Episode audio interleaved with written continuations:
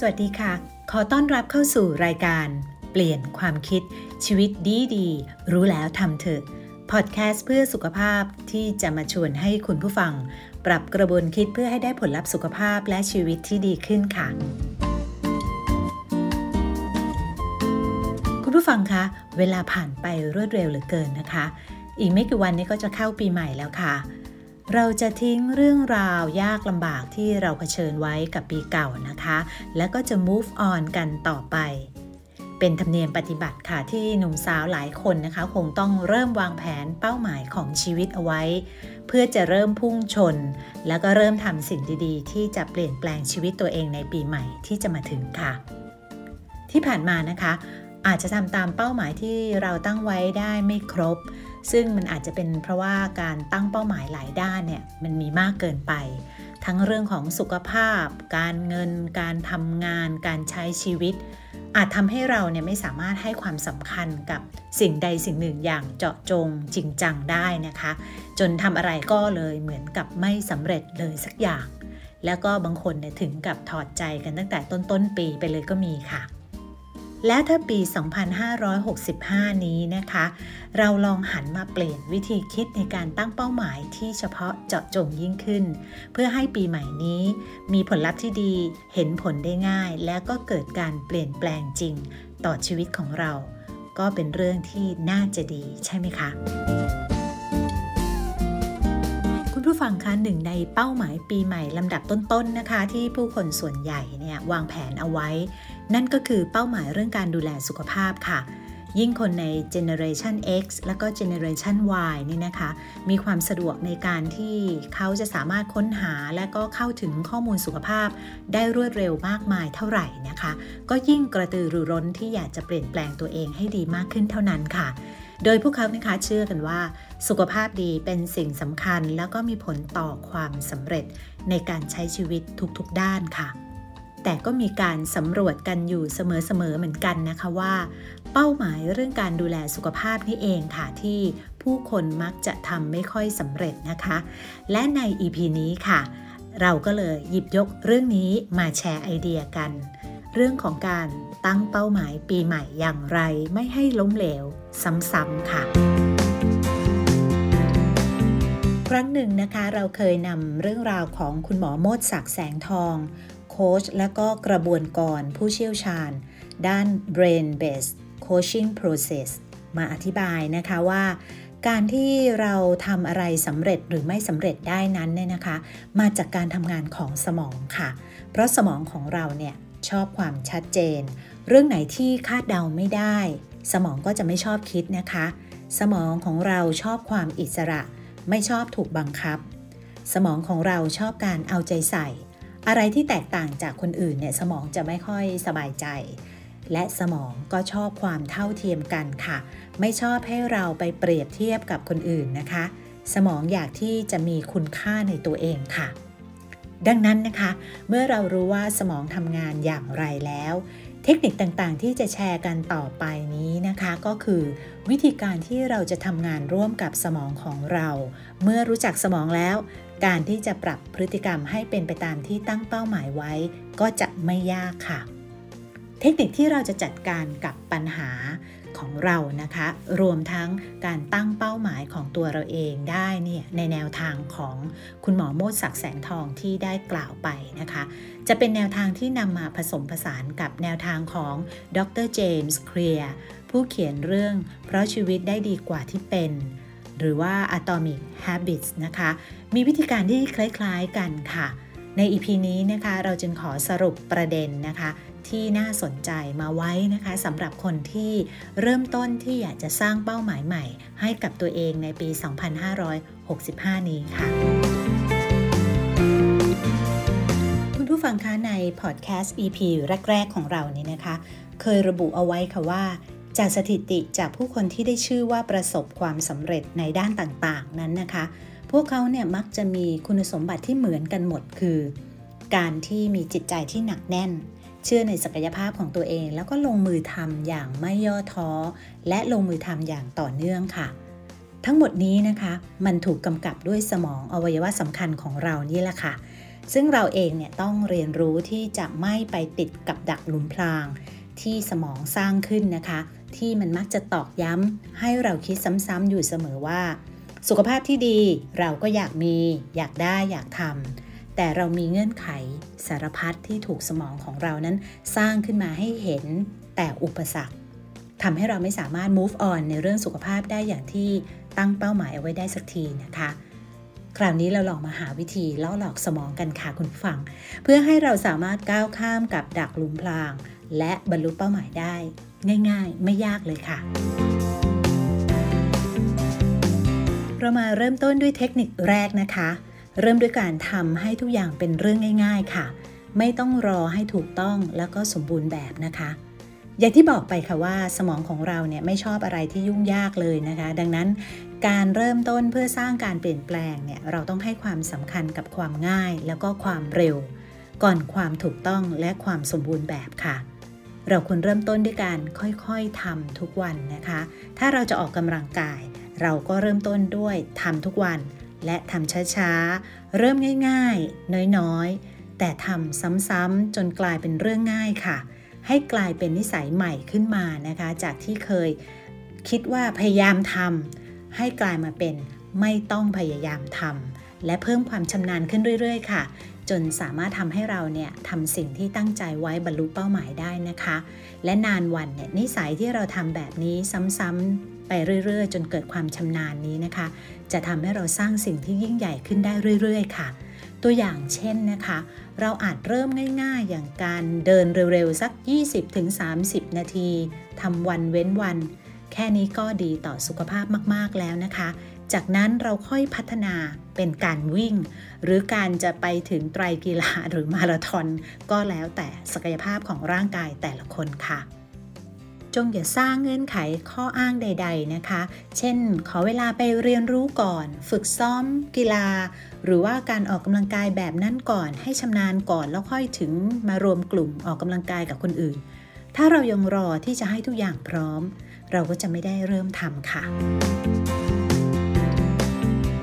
เทคนิคการบรรลุเป้าหมายอันต่อไปนะคะก็คือ จะเลือกออกกำลังกายแบบไหนนั้น ขอให้เลือกประเภทที่มีอุปกรณ์เสริมให้น้อยที่สุดค่ะ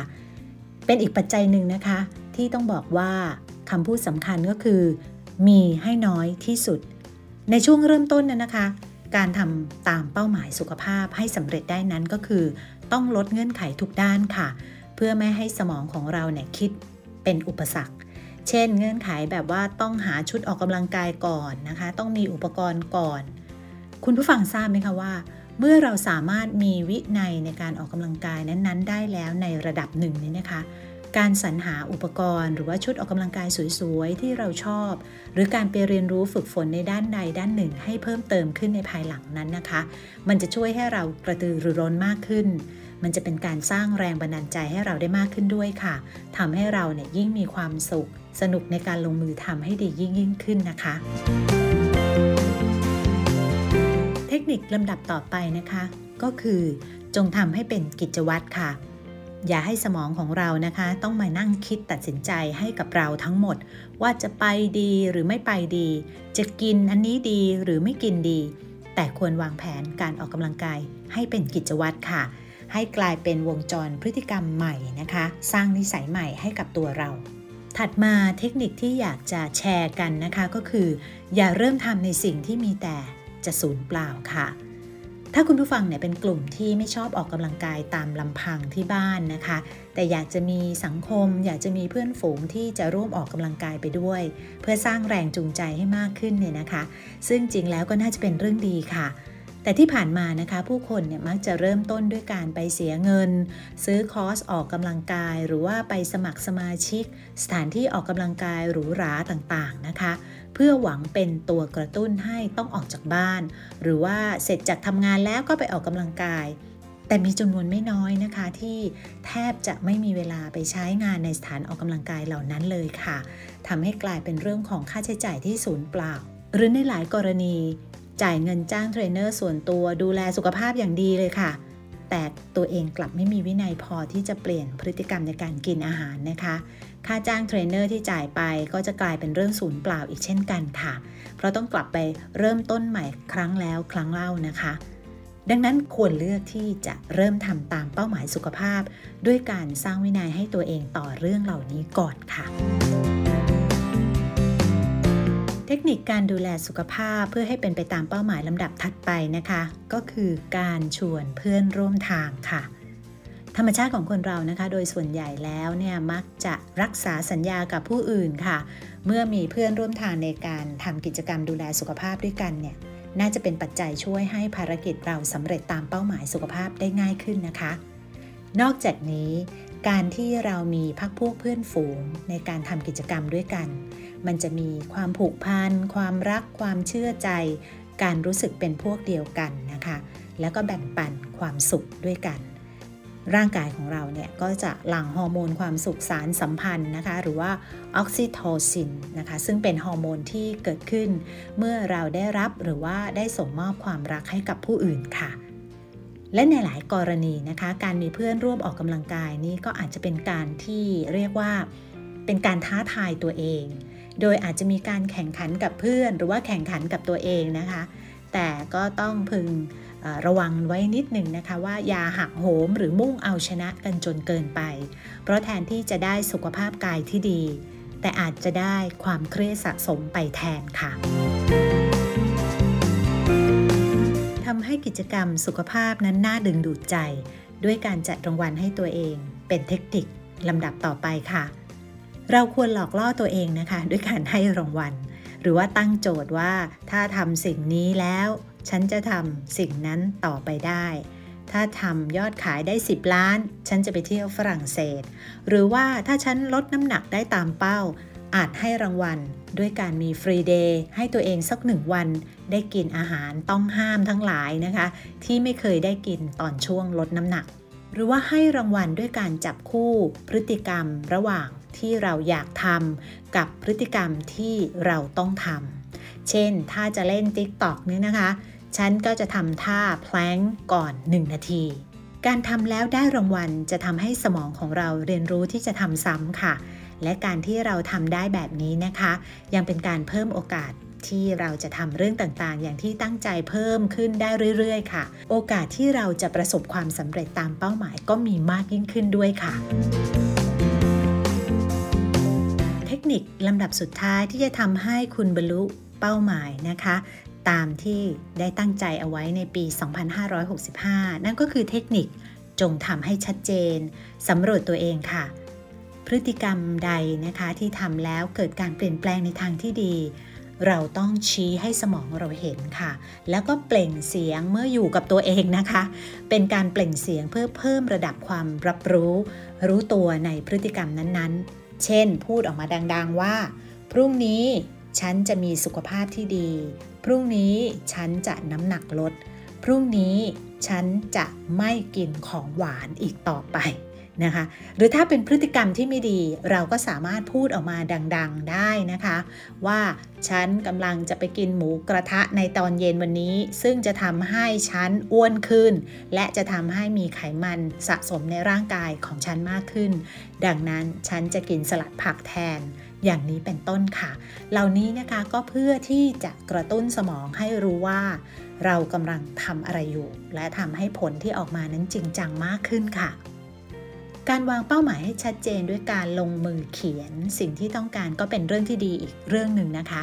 เช่น ถ้าอยากจะทำสิ่งนี้ ในเวลานี้จะทำกี่ครั้งกี่หนกำหนดเป็นกระบวนการออกมาให้ชัดเจนเลยค่ะ แล้วเขียนออกมานะคะ เช่นวันนี้กำหนดว่าจะเดินออกกำลังกายตอน 6 โมงเช้าที่สวนหน้าหมู่บ้าน เป็นเวลา 30 นาที เมื่อเราทำได้ดีแล้วนี่นะคะ ค่อยๆ ขยายกิจกรรมอื่นๆ ให้เป็นนิสัยที่ดีเข้ามาในช่วงเวลานี้นะคะ เช่นจากที่เราไปเดินแล้ว เราก็กลับมาแล้วก็เขียนแผนงานที่จะเปลี่ยนเครื่องครัวใหม่สำหรับการเริ่มต้นกินอาหารคลีน อันนี้ก็เป็นอีกแผนงานหนึ่งที่ขยายต่อเนื่องจากการเดิน ซึ่งเป็นแผนงานหลักนะคะ ประเด็นก็คือ เราจะต้องใส่รายละเอียดให้สมองของเราเห็นว่า เรากำลังทำอะไรให้ชัดเจนด้วยการเขียนค่ะผู้ฟังคะในท้ายที่สุดนี้นะคะ เมื่อเราต้องการความเปลี่ยนแปลงใด ๆ เนี่ย เราจำเป็นต้องฝึกฝนซ้ำๆ เพื่อสร้างทักษะให้เกิดความเชื่อมั่นในการนำไปปฏิบัติได้จริงค่ะ สมองของเรานี่นะคะ เปลี่ยนแปลงได้เสมอค่ะ ทั้งในแง่ของกระบวนการคิด หรือแม้แต่โครงสร้างและการเปลี่ยนแปลงที่แท้จริงนั้นอาจไม่ใช่แค่การคิดและรู้สึกนะคะ แต่ต้องเกิดการลงมือปฏิบัติค่ะ และต้องเป็นการปฏิบัติซ้ำๆหลาย ๆ ครั้ง จนสมองของเราเนี่ยจดจำได้ว่ามันเป็นวงจรพฤติกรรมใหม่ นั่นแหละค่ะ จึงจะเกิดการเปลี่ยนแปลงนะคะ และปีใหม่นี้ เรายังอยู่ในช่วงเวลาที่ต้องปรับตัวปรับใจอยู่ร่วมกับโควิด -19 นะคะ ที่ก็ตอนนี้ up level กลายพันธุ์ขึ้นไปเรื่อยๆ ตลอดเวลา มันอาจจะทำให้เป้าหมายแล้วก็แผนงานของเราที่ตั้งใจเอาไว้แบบปกตินี่นะคะทำไม่ได้อีกต่อไป การใช้ชีวิตแบบ New Normal ก็ดี หรือว่าการที่เรามีพฤติกรรมการทำงานแบบไฮบริดก็ดีเนี่ยนะคะ การปรับตัวกับการสื่อสารแบบมีระยะห่างก็ดี ทำให้หลายๆอย่างในชีวิตเราเนี่ยเริ่มต้นใหม่อีกครั้งค่ะ และคำแนะนำทั้งหมดนี้ในรายการของเราในวันนี้นะคะ ขอให้คุณผู้ฟัง กรุณาลองนำไปปรับใช้ เราอาจจะได้พบกับเป้าหมายการใช้ชีวิตใหม่ๆ พร้อมกับสุขภาพที่ดีขึ้นในทุกๆวัน ในปี 2565 ที่จะมาถึงนี้ค่ะขอขอบคุณข้อมูลจากหนังสือโค้ชความคิด สุขภาพเปลี่ยน แค่ปรับมุมมอง ของนายแพทย์โมดศักดิ์แสงทองนะคะ และก็หนังสือเพราะชีวิตได้ดีกว่าที่เป็น Atomic Habits โดยดรเจมส์เคลียร์รวมทั้งหนังสือพิมพ์มติชนค่ะ